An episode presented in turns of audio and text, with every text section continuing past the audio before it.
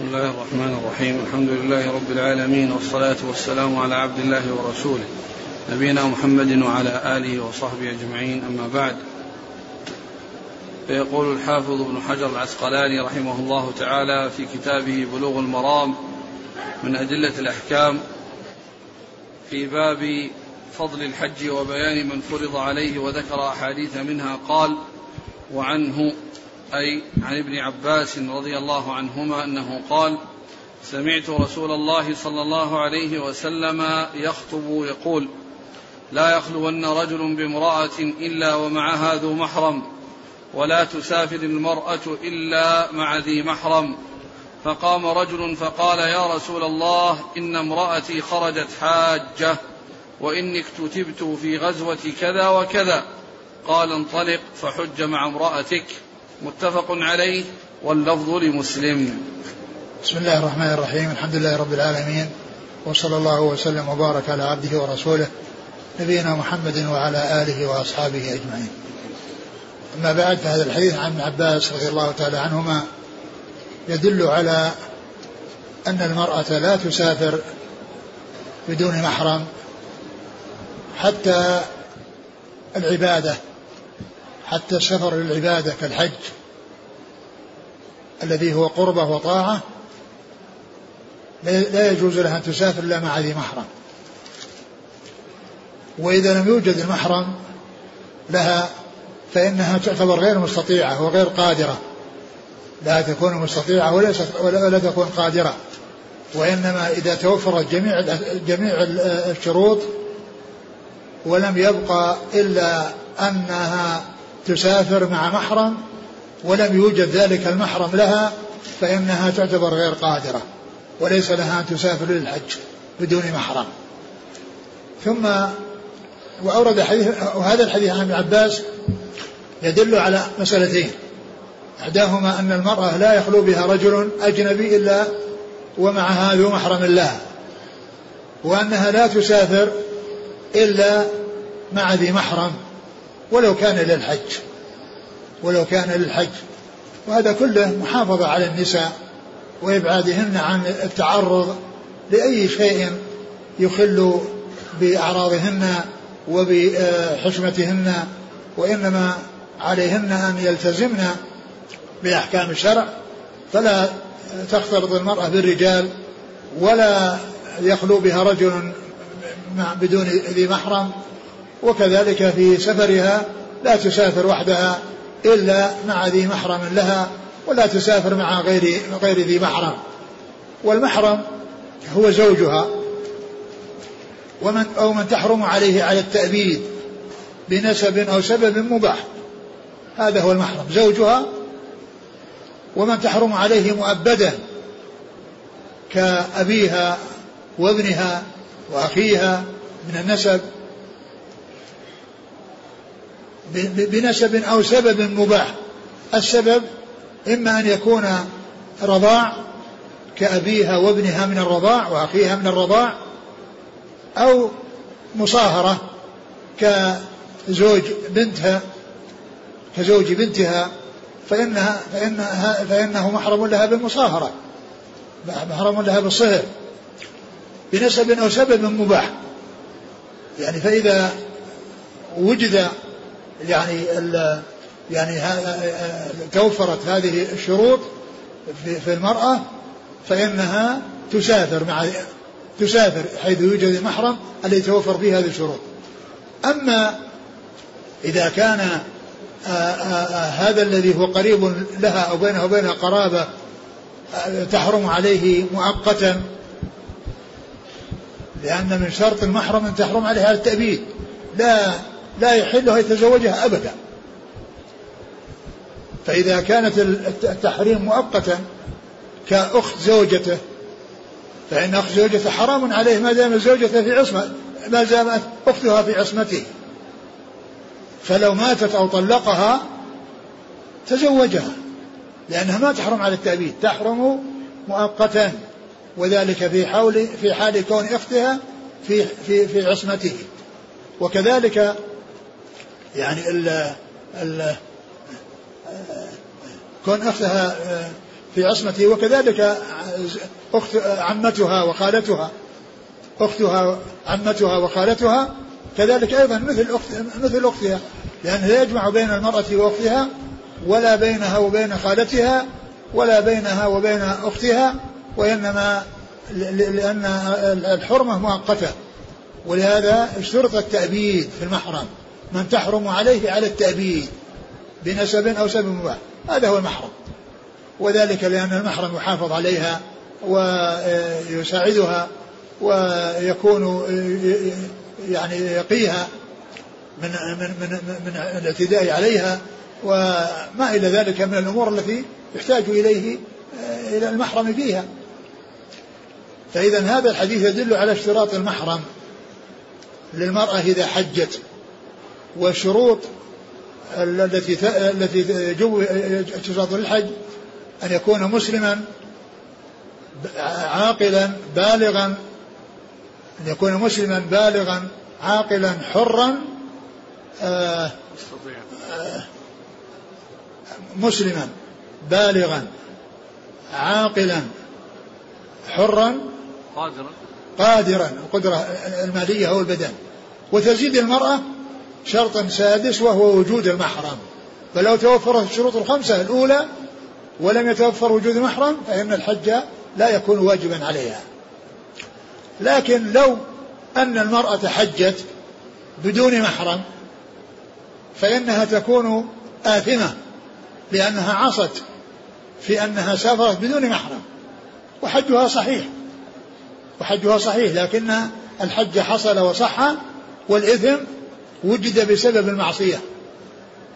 وهذا مثل الإنسان ليس له أن يلبس لباس حرير وهو يصلي, فلو صلوا عليه ثوب حرير صحت صلاته وأثما للبس الحرير, ولو صلى في أرض مغصوبة صحت صلاته وأثما للغصب.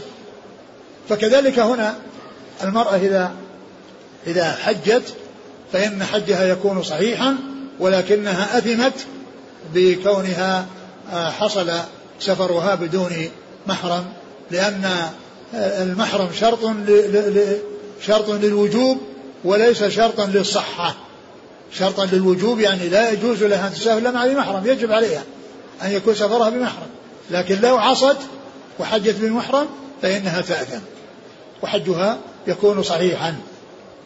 إذن هذا الحديث عن عباس المتفق على صحته أن الرسول صلى الله عليه وسلم قال لا يخلو أن رجل بامرأة إلا, إلا, إلا مع ذي محرم, ولا تسافر امرأة إلا مع ذي محرم. فقال رجل يا رسول الله إن امرأتي خرجت حاجة وأنا قد اكتتبت في غزوة كذا, يعني أن سجل اسمه ضمن غزاة يغزون في سبيل الله, وامرأته خرجت للحج بدون محرم, فقال عليه الصلاة والسلام انطلق فحج مع امرأتك, يعني أرشده إلى أن يترك الذهاب للجهاد في سبيل الله وأن يذهب لمرافقة لمرافقة زوجته. فهذا يبين لنا أن المحرم مطلوب, وأن المرأة لا تسافر للحج ولا غير إلا مع ذي محرم, وأنه لا يجوز لها أن تقدم على مخالفة سنة الرسول عليه الصلاة والسلام فتقع في هذه المعصية التي يحصل لها الإثم في ذلك. أعيد الحديث. قال صلى الله عليه وسلم لا يخلون رجل بامرأة إلا ومعها ذو محرم, ولا تسافر المرأة إلا مع ذي محرم. فقام رجل فقال يا رسول الله إن امرأتي خرجت حاجة وإني اكتتبت في غزوة كذا وكذا, قال انطلق فحج مع امرأتك, متفق عليه واللفظ لمسلم. لأنهم ما كانوا يعرفون الحكم الشرعي, فلما عرفوه يستسلمون, يستسلمون وينقادون, لأن النبي عليه الصلاة والسلام لما أخبر بهذا الحكم وظهر أن زوجته لا ينطبق عليها هذا الذي قاله الرسول عليه الصلاة والسلام فسأله, وقد اكتتب في أمر مهم وهو الجهاد في سبيل الله, فأرشده إلى ترك الجهاد الذي هو من أفضل الأعمال وأجل الأعمال, من أجل أن يسافر مع امرأته وأن يقيها الوقوع في المعصية, وأن يقيها الوقوع في المعصية وهو سفرها بدون محرم. الأسئلة جاءت أنه الروايات جاءت متعددة في ذكر المسافة، فالآن يحتجون بقصر المسافات بالطائرات.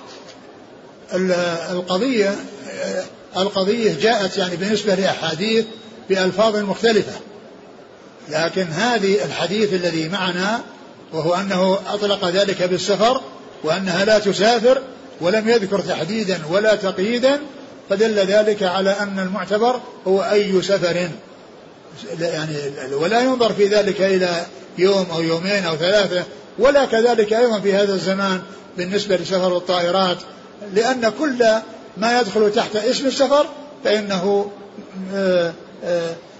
فإن المرأة ممنوعة من من الأقدام عليه إلا مع وجود المحرم، من غير فرق بين مدة طويلة أو قصيرة أو سفر بالطائرة أو السيارة. هذه سنة الرسول صلى الله عليه وسلم. وهل من شروط المحرم أن يكون مسلما؟ نعم، الكافر لا يكون مح... لا يكون وليا للمرأة ولا يكون محرما لها. الكافر لا يكون محرما لها ولا يكون وليا لها حتى بالزواج. الزواج لا, لا يزوجها أبوها الكافر، لا يكون للكافر ولاية على المسلم. وعنه رضي الله عنه أن النبي صلى الله عليه وسلم سمع رجلا يقول لبيك عن شبرمة، قال من شبرمة؟ قال أخ لي أو قريب لي. قال حججت عن نفسك؟ قال لا. قال حج عن نفسك ثم حج عن شبرمة. رواه أبو داود وابن ماجه وصححه ابن حبان، والراجح عند أحمد وقفه. ثم ذكر هذا الحديث اللي يتعلق بالنيابة في الحج، يتعلق بالنيابة في الحج، وأن الإنسان إذا حج عن نفسه فله أن يحج عن غيره، فله أن يحج عن غيره، لكن ما دام لم يحج عن نفسه ليس له أن يحج عن غيره إلا بعد أن يحج عن نفسه، لأن لأنه ما أدى الواجب عليه وما أدى الفرض عليه، فيؤدي ما هو عليه أولا ثم بعد ذلك يؤديه عن غيره إذا شاء.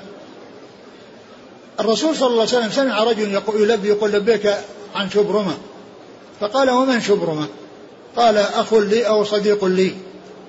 فقال عليه الصلاة والسلام حججت عن نفسك؟ قال لا. قال حج عن نفسك ثم حج عن شبرمة، حج عن نفسك ثم حج عن شبرمة.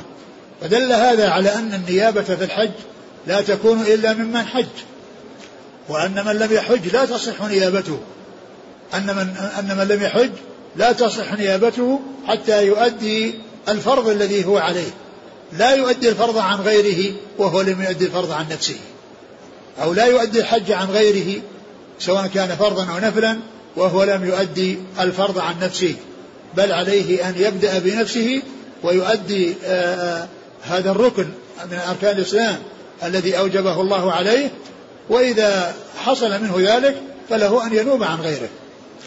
وهذا الحديث فيه أن الرسول عليه الصلاة والسلام لما سمع هذا الرجل الذي يلبي يقول لبيك عن شبرمة، وهذا يدل على أن على أن الإنسان له أن يذكر من من يحج عنه عند الإحرام، يقول لبيك عمرة عن فلان أو لبيك حجا لفلان، يعني لا بأس بذلك، لأن التلفظ بما بما بالحج فيما ينويه سواء كان عنه أو عن غيره له أن يتلفظ، يقول لبيك حجة أو لبيك عمرة أو لبيك عمرة لفلان، لبيك حجا لفلان، له أن يتلفظ بالشيء الذي ينويه سواء له أو لغيره، سواء له أو لغيره، يعني وهذا مما هذا مما انفرد فيه الحج بأنه يظهر ما نويه، بخلاف العبادات الأخرى فإنه لا يتلفظ فيها بالنية، فلا يقول نويت أن أصلي الظهر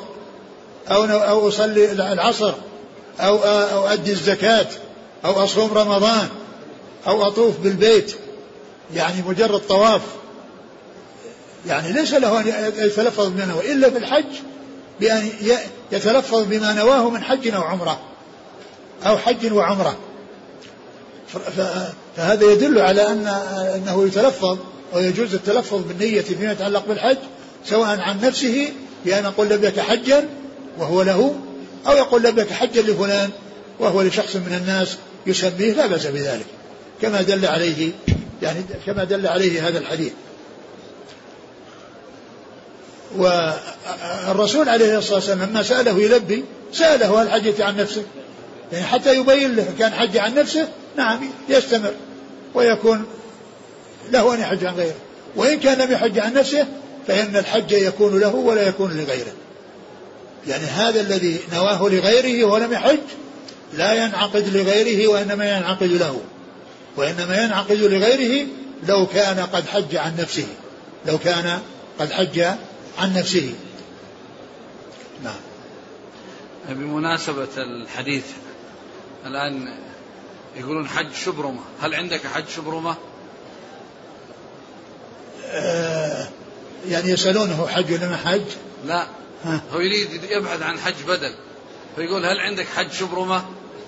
ما ينبغي للإنسان أن يحرص على أن يحج عن غيره بالمال، لا يصل، لأن هذا من إرادة الإنسان بعمله الدنيا، فالإنسان لا يصلح ولا يليق به أن أن يحج ليأخذ أن يحج ليأخذ الحج وسيلة والأخذ غاية، الأخذ وسيلة والحج غاية، لكن ليقابله هو الحسن. يأخذ ليحج، يعني إنسان يحب أن يحصل وأن يعني يحضر الموسم وأن يتقرب إلى الله وأن يطوف بالبيت وأن يشهد المشاهد وهو لا يستطيع بنفسه وقد حج عن نفسه، فإذا أخذ ليحج الغاية الأخذ وسيلة والغاية الحج، هذا سائغ. لكن في هذا الزمان الذي كثر فيه الحجاج واحتاج واحتيج فيه إلى تنظيم الحج وأنه لا يمكن كل من أراد الحج من أن يحج لما في ذلك من الضرر، وأنه يحتاج الأمر إلى تصريح يعني حتى ينضبط أمر الناس وحتى لا يؤذي بعضهم بعضا وحتى لا يهلك بعضهم بعضا، فإن الإنسان لا, لا ليس له أن لا ينبغي له أن يقدم حتى ولو كان ما عنده شيء يحج به من أجل يأخذ ليحج عن غيره، وسواء كان قادرا أن يحج بنفسه ليس له ولا, ولا يليق به أن يفعل هذا الفعل الذي فيه إضرار بالناس وإلحاق الضرر بالناس. الحاصل أن الإنسان لا يحرص ولا ينبغي له أن يبحث عن النقود ويكون الوسيلة هي للحج، يريد أن يحج من أجل يحصل مال، حج ليأخذ الحج وسيلة والأخذ غاية، عكسه حسن الأخذ وسيلة والحج غاية. لكن في هذا الزمان ما ينبغي الإنسان أن يشغل نفسه بالحج أو الذهاب إلى الحج بأي طرق لما في ذلك من الحق الضرر بالناس. وعنه رضي الله عنه قال خطبنا رسول الله صلى الله عليه وسلم فقال إن الله كتب عليكم الحج، فقام الأقرع بن حابس فقال أفي كل عام يا رسول الله؟ قال لو قلتها لوجبت، الحج مرة فما زاد فهو تطوع. رواه الخمسة غير الترمذي، وأصله في مسلم من حديث أبي هريرة رضي الله عنه. وهذا الحديث يتعلق بالفرض الذي فرضه الله على الإنسان وأنه حجة واحدة لا أكثر من ذلك، ما يجب الحج على كل مسلم إلا مرة واحدة في عمره، وهذا من تيسير الله عز وجل بأنه لم يفرضه عليهم أكثر من ذلك فيحصل عليهم مشقة، ولكنه فرضه مرة واحدة يعني يؤدون ما عليهم وما زاد, وما زاد على ذلك وهو تطوع. الرسول عليه الصلاة والسلام أخبر بالناس بوجوب الحج وقال إن الله كتب عليكم الحج، يعني فرض عليكم الحج. الكتابة هنا بمعنى الفرض، كتب عليكم الصيام يعني فرض عليكم الصيام، كتب الله عليكم الحج يعني فرض عليكم الحج، فريضة مرة واحدة في العمر، مرة واحدة في العمر. فقام رجل وقال يا رسول الله أفي كل عام؟ يعني سؤال يعني فيه مشقة يترتب عليه مشقة عظيمة، وأيضا يعني ما حد يستطيع ينفذه، وكيف الناس يحجون كل سنة ويتركون بلاده؟ الحج قال الحج مرة وما زاد فهو تطوع. قال لو قلت نعم لوجبت، يعني لو أنه فرض عليهم يعني شيء وجب، ولكن فيه مشقة عليهم، لكن الحج هو مرة واحدة وما زاد على ذلك فهو تطوع. فهذا السؤال يعني ليس من الأسئلة المناسبة التي يسأل عنها، وإنما الأسئلة التي ما كان من هذا القبيل هو الذي لا يسأل عنه، وهو الذي إذا جاء في قوله عز وجل يا أيها الذين آمنوا لا تسألوا عن أشياء إن تبدوا لكم تسؤكم، لأن هذا من, من هذا القبيل. فهذا الصحابي سأل الرسول عليه الصلاة والسلام هذا السؤال فأجابه عليه الصلاة والسلام بأن الحج إنما فرض مرة واحدة وما زاد على ذلك فهو تطوع. ولو فرض الحج ب ب على على هذا السؤال لكان الأمر كما قال عليه الصلاة والسلام أنه آآ آآ يعني لو وجب، ولو وجب أنه لو, لو وجب ما استطاعوا، لو قال نعم لوجبت أي أنه يعني في كل عام، ولكنهم لا يستطيعون، فلهذا شرع الله لهم فيسر، وشريعة الله عز وجل فيها التيسير وليس فيها المشقة، وقد رفع الحرج والمشقة على هذه الأمة، ولا شك أن الحج في كل عام لا شك أن فيه الحرج وفيه المشقة، والله تعالى شرع فيسر. وشريعة الله عز وجل فيما يكلف فيما كلف بعباده كلفهم على شيء يطيقونه، ولم يكلفهم بشيء آه بشيء لا يطيقونه. أعيد الحديث. قال خطبنا رسول الله صلى الله عليه وسلم فقال إن الله كتب عليكم الحج.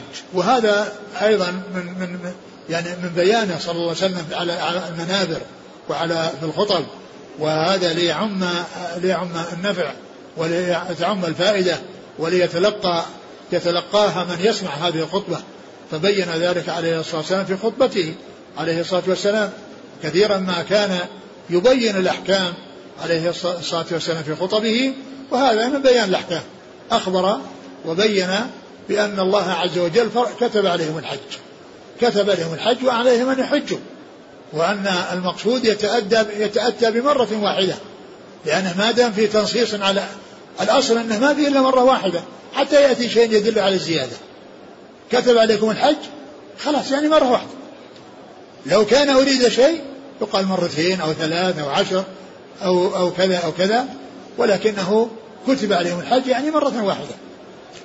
الصيام لما ذكر الله عز وجل كتاب الصيام بين مقداره، وقال شهر رمضان كتب عليكم الصيام كما كتب عليكم قبلكم لعلكم تتقون أيام معدودات، ثم قال شهر رمضان، يعني معناه أنه محدد بكذا وكذا. أما هذا حجة كتبها الله عز وجل، هذا هو الأصل، ما زاد عليها فإنه ليس المطلوب من الإنسان إلا إذا جاء شيء يدل على الزيادة، إلا إذا شيء يدل على التكرار، والأصل هو عدم التكرار حتى يأتي شيء يبين التكرار.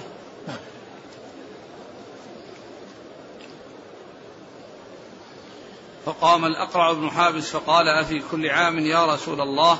قال لو قلتها لوجبت، الحج مرة فما زاد فهو تطوع. نعم. رواه الخمسة غير الترمذي، وأصله في مسلم من حديث أبي هريرة رضي الله عنه. نعم. قال رحمه الله تعالى باب المواقيت. عن ابن عباس رضي الله عنهما أن النبي صلى الله عليه وسلم وقت لأهل المدينة ذا الحليفة، ولأهل الشام الجحفة، ولأهل نجد قرن المنازل، ولأهل اليمن يلملم، هن لهن ولمن أتى عليهن من غيرهن ممن أراد الحج والعمرة، ومن كان دون ذلك فمن حيث أنشأ، حتى أهل مكة من مكة. متفق عليه. ثم ذكر باب المواقيت. المواقيت هي مواقيت زمانية ومواقيت مكانية، الحج له مواقيت مكانية وله مواقيت زمانية، والباب أو الحديث الباب الذي عقد هو للمواقيت المكانية. والمواقيت المكانية هي مواضع من جهات مختلفة عن الحرم عن مكة، منها ما يكون أبعد من غيره ومنها ما يكون أقرب من غيره، لكن هذه المواقيت جعلت يعني عينت ووقفت للناس بحيث أن من أراد الحج يحرم منها ولا يتجاوزها إلا وقد أحرم، وذلك لتعظيم البيت وتعظيم الحرم، وأن الإنسان عندما يأتي إليه يعني لا يستمر حتى يصل إليه، وإنما يحرم من المواقيت. هذه المواقيت التي يحرم منها يعني يدخل في, في, في نية النسك ويلبي الله عز وجل ويذكره، ويمنع من اصطياد الصيد ويمنع من اصطياد الصيد وهو في طريقه إلى مكة وهو في طريقه إلى مكة من حين دخل في الإحرام حرم عليه الاصطياد، حرم عليه الاصطياد من دخول الدخول في الإحرام. وكل ذلك تعظيم للبيت، وأنه قادم على مكان يأمن فيه الطير، وأنه قادم على إلى مكان يأمن فيه الطير ويأمن فيه الصيد، فعليه فكذلك يأمن يكون الصيد في مأمن منه ما دام متلبسا بالإحرام، ما دام داخلا في الإحرام فإن الصيد على مأمن منه ولو كان في غير الحرم، لأن الصيد في الحرم يحرم على المحرم وغير المحرم. الصيد في الحرم حرام على المحرم وغير المحرم، والصيد في الحل حرام على المحرم وحل لغيره وحل لغيره. إذا كون الإنسان يأتي للحج أو للعمرة ويحرم من المواقيت معنى ذلك أنه دخل في النسك، وذلك فيه تعظيم للبيت إذ يقدم عليه وهو محرم يلبي الله عز وجل ويأمن منه الصيد، فلا يجوز له التعرض له لا باصطياده ولا بإرشاد من كان غير محرم إليه، لا يساعد عليه ولا يشار حتى الإشارة. إذا كان شخص ناس محرمين ومعهم واحد ليس محرم ورأوا يعني صيد ما يقول له شوف الصيد، وإنما لا يجوز لهم أن يشيروا إليه ولا أن يدلوه عليه لأنه محرم، والمحرم يكون الصيد في مأمن منه سواء في القتل أو المساعدة أو يعني الوسيلة التي تؤدي إليه. وهذا من وهذه من من من من فوائد أو من الآثار التي ترتب على الإحرام. وإذا كان الإنسان إذا أحرم يأمن منه الصيد، فإذا المسلم أو الناس عليهم أن يكونوا في مأمن منه، لا يؤذي أحد من الناس، لا يؤذي أحد من الناس، كما أن الصيد لا يؤذى ولا يقتل ولا يعني يزعج ولا ينفر. فإذا المسلم وهو محرم بالحج كما أن الصيد يأمن منه، فعليه أن يكون إخوانه المسلمون, المسلمون آمنون من شره ومن إيذائه، وذلك أنه متلبس بهذه العبادة العظيمة، ليس عليه إلا إزار ورداء، يلبي الله عز وجل متجه إلى البيت العتيق ليؤدي هذا النسك العظيم الذي هو الحج أو, أو, أو العمرة. فالرسول صلى الله عليه وسلم وقف المواقيت فجعل إلى المدينة ذي الحليفة، ميقات المدينة ذي الحليفة وهو في طرف المدينة قريب منها، يعني ما بين ما يعني يعتبر من أطراف المدينة، وهو أبعد المواقيت عن مكة، لأن يعني كانوا يمشون في عشر ليالي، يمشون على الرواحل في عشر ليالي. وأما المواقيت الأخرى فكانت أقرب، فوقت الرسول صلى الله عليه وسلم بأهل المدينة ذي الحليفة، ولأهل الشام الجحفة، ولأهل نجد قرن المنازل، ولأهل اليمن يلملم. هذه المواقيت ليس لأحد يمر عليها وهو مريد الحج والعمرة إلا وقد أحرم منها، فإن تجاوزها غير محرم ترك هذا الواجب، وإن أحرم بعدها فإنه يكون عليه فدية، وهي شاة تذبح مكة وتوزع على فقراء الحرم. ليس الإنسان يتجاوزها غير محرم، بل يحرم منها إن كان مريد الحج والعمرة. أما إن كان مر بالميقات لا يريد حجا ولا عمرة، وإنما يريد زيارة زيارة قريب أو يريد تجارة أو يريد يعني أي قصد من القصود غير نية الحج والعمرة فإنه له أن يدخل مكة بدون إحرام. وإنما الذي يلزم بالإحرام ويتعين الإحرام هو الذي يكون مريدا للحج أو العمرة، مريدا لأحد النسكين أو أحده أو أو هما جميعا، أو هما جميعا، بأن يحرم بالعمرة وحدها أو يحرم بالحج وحده أو يحرم بالحج والعمرة أو يحرم بالحج والعمرة فيكون بذلك آآ آآ آآ عندما يمر لابد لا لا وهو يريد الحج والعمرة لا لابد أن يحرم، لابد أن يحرم بالنسك ولا يتجاوز الميقات بدون إحرام. هذه المواقيت الأربعة التي جاءت في الصحيحين وفي غيرهما عن عن عن ابن عباس وعن ابن عمر أن الرسول صلى الله عليه وسلم فقط له مدينة الحليفة ولأهل الشام الجحفة ولأهل نجد القرن المنازل ولأهل اليمن يلملم. المراد بنجد الأماكن المرتفعة، الأماكن المرتفعة التي من الجهة الجنوبية أو الشرقية من جهة مكة المكرمة، كل هذه يقال لها نجد. فالذي يأتي من الطائف يقال جاء من نجد، والذي يأتي من الباحة ومن الجنوب يقال له جاء من نجد، جاء من فوق. أما إذا كان جاء من تهامة مع الساحل ما يقال أنه جاء من نجد، وإنما جاء من تهامة ومن الأراضي المنخفضة.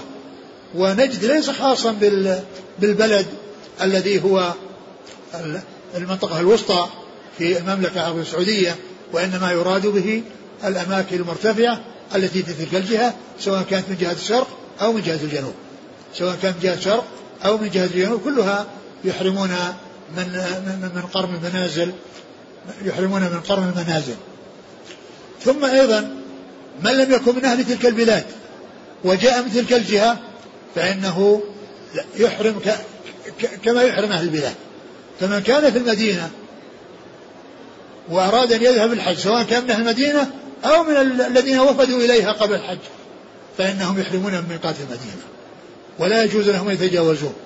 ولهذا النبي عليه الصلاة والسلام قال هن أي هذه المواقيت، لهن أي لأهل تلك البلدان أو الجهات، ولغير أهلهن يعني من مر بهن من غير أهلهن، يعني بأن يكون مثلا المدينة فيها يعني من أهل المدينة وفيها ناس من المشرق والمغرب وهم في المدينة يريدون يذهبوا منها للحج يحرمون من ميقات المدينة، لأن الإحرام من المدينة لكل من أراد الحج منها سواء كان من أهلها أو من الوافدين عليها.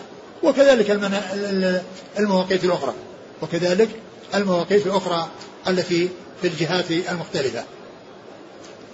آه وهناك آه ميقات يعني آه خامس وهو ذات عرق لأهل العراق، وهذه جاء فيها بعض الأحاديث الصحيحة، جاء فيها بعض الأحاديث الصحيحة ثابتة عن رسول الله عليه الصلاة والسلام وأنه وقت لأهل العراق ذات عرق.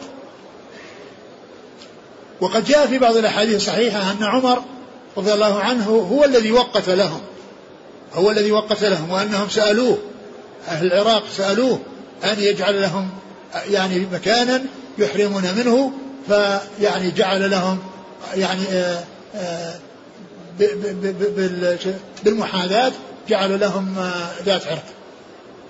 و ولا تنافي بين كونه ثبت عن رسول الله عليه الصلاة والسلام أنه وقت، وبينما جاء عن عمر أنه يعني هو الذي وقت، لأن هذا لأن التوقيت هو من رسول الله عليه الصلاة والسلام، وعمر لم يبلغه ذلك، ولكنه لما سئل اجتهد فصار اجتهاده موافقا للسنة. وهذه من موافقات عمر رضي الله عنه الكثيرة التي يقول فيها الحق أو يقول فيها الحكم وليس عنده في نص ثم يكون مطابقا للسنة، ثم يكون مطابقا للسنة. وقد يشير إلى على النبي صلى الله عليه وسلم بشيء فينزل الوحي مطابقا لما اقترحه ولما أشار به. ولهذا قال النبي صلى الله عليه وسلم قد كان في الأمم قبلكم محدثون فإن يكن منهم أحد فإنه عمر. والمحدث هو الملهم الذي يجري الحق على لسانه، الذي يجري الحق على لسانه. فإذا لا تنافي بين ما جاء وثبت أن عمر هو الذي وقت العقيق، وبين الأحاديث الصحيحة التي فيها أن الرسول صلى الله عليه وسلم هو وقت، لأن التوقيت من رسول الله عليه الصلاة والسلام، وعمر حصل منه باجتهاد ولكنه اجتهاد وافق الحق، ويعني اجتهاد يعني وفق فيه للسداد ووفق فيه للحق. ومن ذلك يعني أنه رضي الله عنه لما من موافقته للحق أنه لما ذهب إلى الشام وكان يعني الطاعون وقع في الشام، فلقيه أبو عبيدة وبعض الأجناد وقالوا يا أمير المؤمنين إن قالوا إن إن إن إن أنه قد وقع الوباء في الشام، فأبو عبيدة رضي الله عنه وغيره يشيرون إليه بأنه لا يدخل، يشيرون إليه بأنه لا يدخل بأنه يدخل يشيرون عليه بأن بعضهم أشار بأنه يدخل وبعضهم أشار أنه لا يدخل، ومن من أشار بأنه يدخل أبو عبيدة رضي الله عنه أشار عليه بأنه يدخل وقال تفر من قدر الله، فقال نفر من قدر الله إلى قدر الله. استشار الصحابة ما ما عندهم نص عن رسول الله، بعضهم قال ادخل وبعضهم قال لا تدخل، لا تعرض أصحاب الرسول صلى الله عليه وسلم للموت، لا تعرض أصحاب الرسول صلى الله عليه وسلم للموت. بعد ذلك اجتهد ورأى أن يرجع ورأى أن يرجع اختار الرجوع وأن لا يدخل، وبلاد الشام موبوءة. فقيل له أو قال أبو عبيدة له تفر من قدر الله يا أمرين، قال لو غيرك، قال يا عبيدة يا أبا عبيدة نفر من قدر الله إلى قدر الله. كان عبد الرحمن بن عوف رضي الله عنه كان موجود مع مع الناس في ذاك المكان، إلا أنه كان ذهب في مهمة وكان وما كان موجودا عند المحاورة، فلما جاء وبلغ ذلك قال عندي فيها علم عن رسول الله صلى الله عليه وسلم، قال عليه الصلاة والسلام إذا وقع الطاعون وأنتم في بلد فلا تخرجوا فرارا منه، وإن وإن كنتم وإن لم يكونوا فيها فلا يدخلوا عليه. فصار هذا الذي اجتهد عمر مطابقا لحديث الرسول صلى الله عليه وسلم، يعني عمر رضي الله عنه اختار أحد الرأيين اللي اختلف فيها الصحابة، وكان هذا الرأي الذي عليه عمر مطابقا لسنة الرسول صلى الله عليه وسلم التي كانت عند عند عبد الرحمن بن عوف، والتي أخبر بها بعد أن انتهت المحاورة ولم يجدوا إلا الاجتهاد، فتبينت سنة الرسول صلى الله عليه وسلم بعد ذلك، وتبين أن عمر رضي الله عنه قد وفق لإصابة هذا الحق الذي ثبت عن رسول الله عليه الصلاة والسلام. إذن إذا فيما يتعلق بالعقيق هي من موافقات عمر، وموافقات عمر عديدة يعني ذكرها العلماء ويعني ألف فيها، يعني موافقات عمر رضي الله تعالى عنه وارضاه. فقال ذكر المواقيت عليه الصلاة والسلام، ثم قال هن لهن، أي هن المواقيت لهن يعني لأهل تلك البلاد ولمن أتى على تلك البلاد من غير أهلهن ممن أراد الحج والعمرة. هذا تقييد يدل على أن من لم يرد حجا ولا عمرة لا يحرم، لأن من مر يريد حجا وعمرة، فمن مر لا يريد حجا وعمرة يذهب بدون إحرام، لأن هذا هو مقتضى هذا القيد، من مر بهن مريد حج وعمرة يحرم منها، ومن مر لا يريد حجا وعمرة لا يلزمه الإحرام، ومن مر لا يريد حج ولا عمرة لا يلزمه الإحرام. قال ومن كان دون ذلك، يعني من كان منزله دون المواقيت، من كان منزله دون المواقيت فمن حيث أنشأ من بلده يحرم، ينشأ من البلد الذي هو فيه، هذا هو ميقاته، ولا يلزم يرجع للميقات الذي وراءه ثم يحرم منه ثم يأتي، وإنما يحرم من مكانه الذي هو فيه ما دام أنه دون الميقات، بين مكة وبين منزله بين مكة وبين الميقات، فإنه يحرم من منزله ولا يكلف الرجوع إلى يعني ميقات أو ميقات الذي وراءه ليحرم منه، وإنما يحرم من منزله ومن مكانه، ولا يجوز له أن يتجاوز مكانه غير محرم، لأنه لو تجاوز مكانه كان كالذي يتجاوز ميقات غير محرم، لو تجاوز الميقات غير محرم ثم أحرم بعد ذلك كان كالذي يتجاوز الميقات وهو غير محرم, لأن يعني ميقاته هو, هو منزله, لقوله صلى الله عليه وسلم ومن كان دون ذلك من حيث أنشأ, يعني من حيث أنشأ السفر الذي هو بلده أو مسكنه أو مقره. قال حتى أهل مكة من مكة يحرمون بالحج من مكة ولا يكلفون أنهم يخرجون إلى مواقيت أو خارج الحرم, بل يحرمون من منازلهم بمكة, يحرمون من منازلهم مكة. أما بالنسبة للعمرة فمن كان في الحرم سواء كان من أهل مكة أو من غير أهلها عندما يحرم يخرج لخارج الحرم ليجمع بين الحل والحرم, لأن الحاج يعني يجمعون بين الحل والحرم, وأهل مكة إذا حجوا يجمعون بين الحل والحرم, لأن عرفة من الحل, عرفة ليست في الحرم, هي من الحل, ومن حج من مكة خرج للحل. و... وأما العمرة فأيضا كذلك يجمع فيها بين الحل والحرم, فالآفاقيين يأتون من الحل, وأهل مكة ومن كان نازلا فيها فإنه عند إرادة الإحرام يحرم من الحل, فيكون بذلك جمع في نسكه بين الحل والحرم, بين الحل والحرم. هذه يقال لها مواقيت مكانية, المواقيت المكانية التي يكون يعني منها الإحرام لمن يريد الحج أو العمرة. أعد الحديث. أن النبي صلى الله عليه وسلم وقت لأهل المدينة ذا الحليفة, ولأهل الشام الجحفة, ولأهل نجد قرن المنازل, ولأهل يلملم, ولأهل اليمن يلملم, هن لهن ولمن أتى عليهن من غيرهن ممن أراد الحج والعمرة, ومن كان دون ذلك فمن حيث أنشأ حتى أهل مكة من مكة. متفق عليه.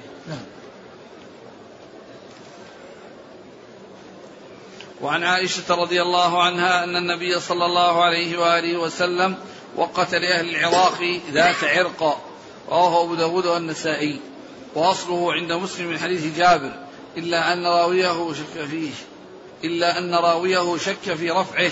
وفي صحيح البخاري أن عمر هو الذي وقت ذات عرق.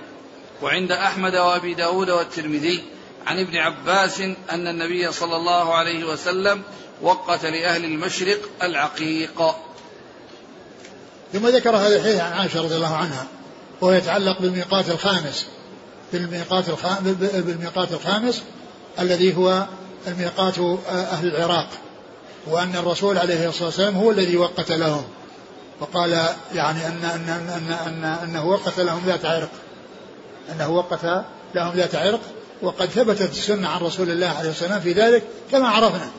وأن عمر رضي الله عنه كما جاء في الصحيح أنه هو الذي وقته, يجمع بينه وبين ما ثبت في السنة من أن الرسول صلى الله عليه وسلم هو الذي وقته بما ذكرته من أن عمر اجتهد, لم يكن عنده علم بالسنة ولكنه اجتهد ووفق اجتهاده السنة, كما اجتهد في قصة الطاعون ووفق اجتهاده السنة الثابتة عن رسول الله صلى الله عليه وسلم. الحاصل أن كل منهما صحيح, ما جاء عن عمر صحيح وهو في البخاري, وما جاء عن أن توقيت الرسول أن التوقيت من الرسول صلى الله عليه وسلم فهو أيضا صحيح, و و ولا تنافي بينهما لما ذكرت. أما إيش بعده؟ وقت لأهل العراق ذات عرق, قال إلا أن راويه شك في رفعه. نعم. والصحيح وفي صحيح البخاري أن عمر هو الذي وقت ذات عرق. نعم. وعند أحمد وأبي داود عن ابن عباس أن النبي صلى الله عليه وسلم وقت لأهل المشرق العقيق. أهل المشرق العقيق, العقيق هو قريب من أو يعني من جهة ذات عرق, ولكن الإسناد يعني في هذا ضعيف, الإسناد ضعيف الذي يكون وقت لأهل المشرق العقيق, وإنما الذي ثبت هو ذات عرق, أهل المشرق اللي هم العراق يعني وقت لهم ذات عرق, هذا هو الصحيح. وأما ذكر العقيق فهو غير ثابت عن رسول الله عليه الصلاة والسلام. هذا فيما يتعلق بالمواقيت المكانية. أما المواقيت الزمانية فهي التي قال الله عز وجل فيها الحج أشهر معلومات فمن فرض فيهن الحج فلا رفث ولا فسوق ولا جدل في الحج. ومعنى ذلك أن الإنسان عندما يريد أن يحرم يعني بالحج أو العمرة أو بالحج والعمرة فإنه يحرم فيها بأشهرها، لأنه قال فمن فرض فيهن الحج، الحج أشهر معلومات، فمن فرض فيهن الحج يعني معناه أن الحج يفرض بهن، أي يدخل في به في يعني في, في هذا في, في هذا الزمان الذي هو أشهر الحج. وأشهر الحج يعني شهر شوال وشهر ذي القعدة والعشر الأول من ذي الحجة، العشر الأول من الحجة هذه أشهر الحج. و فأول وأول أشهر الحج ليلة عيد رمضان، ليلة عيد الفطر، لأن أول ليلة من شوال إذا غربت الشمس في آخر يوم رمضان دخل شوال. وأشهر الحج شوال وذو القعدة وعشر من ذي الحجة، فتكون بداية أشهر الحج أول ليلة من رمضان، وآخرها طلوع الفجر من, من, من ليلة عيد الفطر، عيد الأضحى. إذن بدايتها ليلة عيد وآخرها ليلة عيد. أشهر الحج تبدأ بليلة عيد في أولها وتنتهي بآخر ليلة عيد، من أول ليلة عيد الفطر إلى آخر ليلة عيد الأضحى. يعني هذا هو هذه أشهر الحج، يعني بدايتها ليلة عيد ونهايتها ليلة عيد وما بين ذلك، وما بين ذلك كله أشهر الحج، كله أشهر الحج. ف وهذه ال... والحج يفرض فيها، يعني الإنسان إذا أراد يتمتع يعني يكون متمتعا إذا أحرم في... في أشهر الحج. لو أن إنسان أحرم في أشهر الحج في شوال وجلس في مكة إلى الحج يعتبر متمتع، يعتبر متمتع لأنه أحرم بأشهر الحج بالعمرة وبقي في مكة فيكون متمتعا. لكن إذا كان يعني أحرم قبل ذلك، قبل أشهر الحج، فإنه يعني يعتبر إحرامه. لكن بعض أهل العلم قال يصح، وبعضهم يقول إنه إنه يعني لا يصح إلا إذا كان في أشهره، ويكون ذلك يمكن أن يفسخ إلى عمره، يفسخ إلى عمره ويطوف ويسعى ويتحلل وينتهي.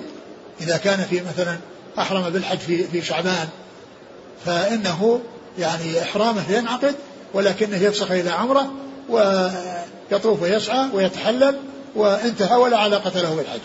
لكن إذا أحرم في شوال أحرم في أشهر الحج، وهذا هو الذي يمكن معه التمتع، يكون معه التمتع، يكون يعني في في في شهر في, في أشهر الحج.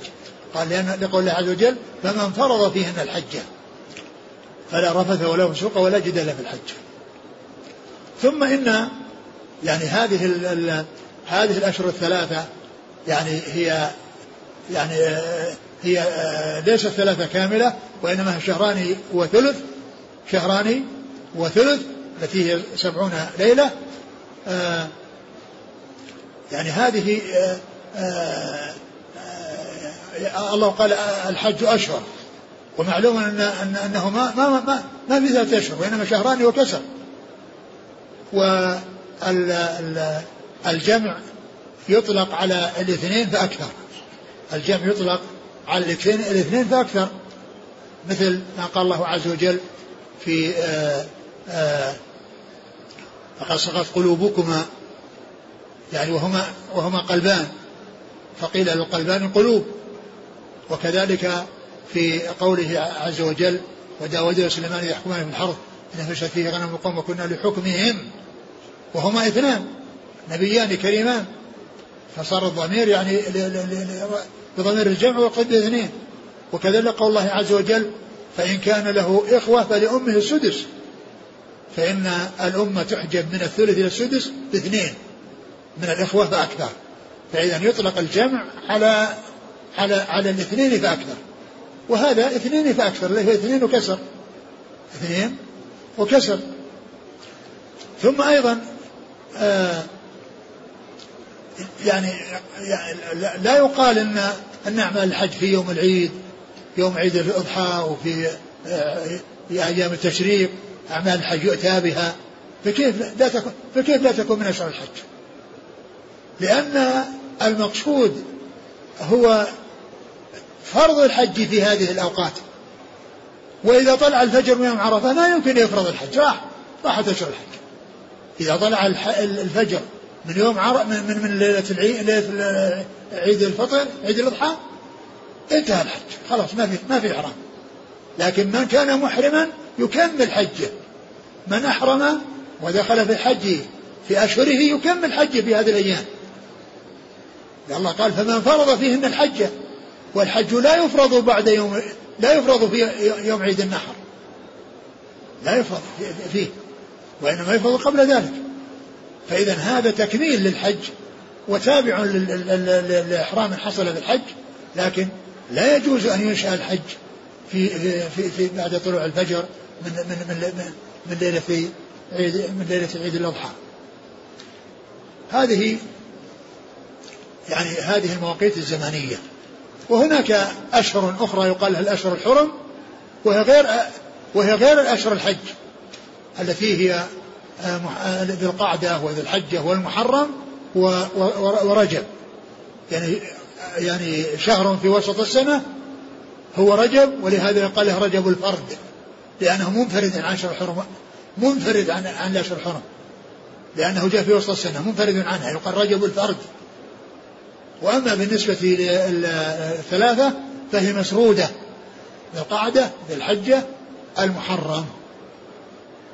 الشهر الذي فيه الحج، وشهر قبله للذهاب إليه، وشهر بعده للرجوع بعد الحج.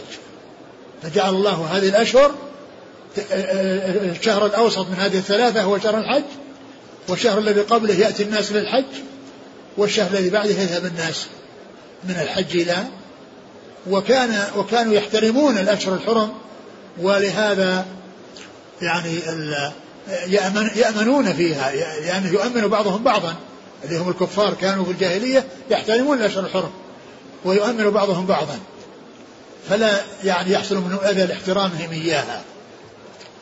فإذا هذه الأشهر الأشهر يعني شهر شهر آه شهر شوال شهر شوال من أشهر الحج وليس من أشهر الحرم، وشهر ذي القعدة من أشهر الحج ومن أشهر الحرم، وشهر ذي الحج ذي الحجة من أشهر الحرم، والعشر الأول منه من أشهر الحج، والعشر العشر الأول منه من أشهر الحج، ورجب ورجب و والمحرم من أشهر الحرم وليست من أشهر الحج وليست من أشهر الحج.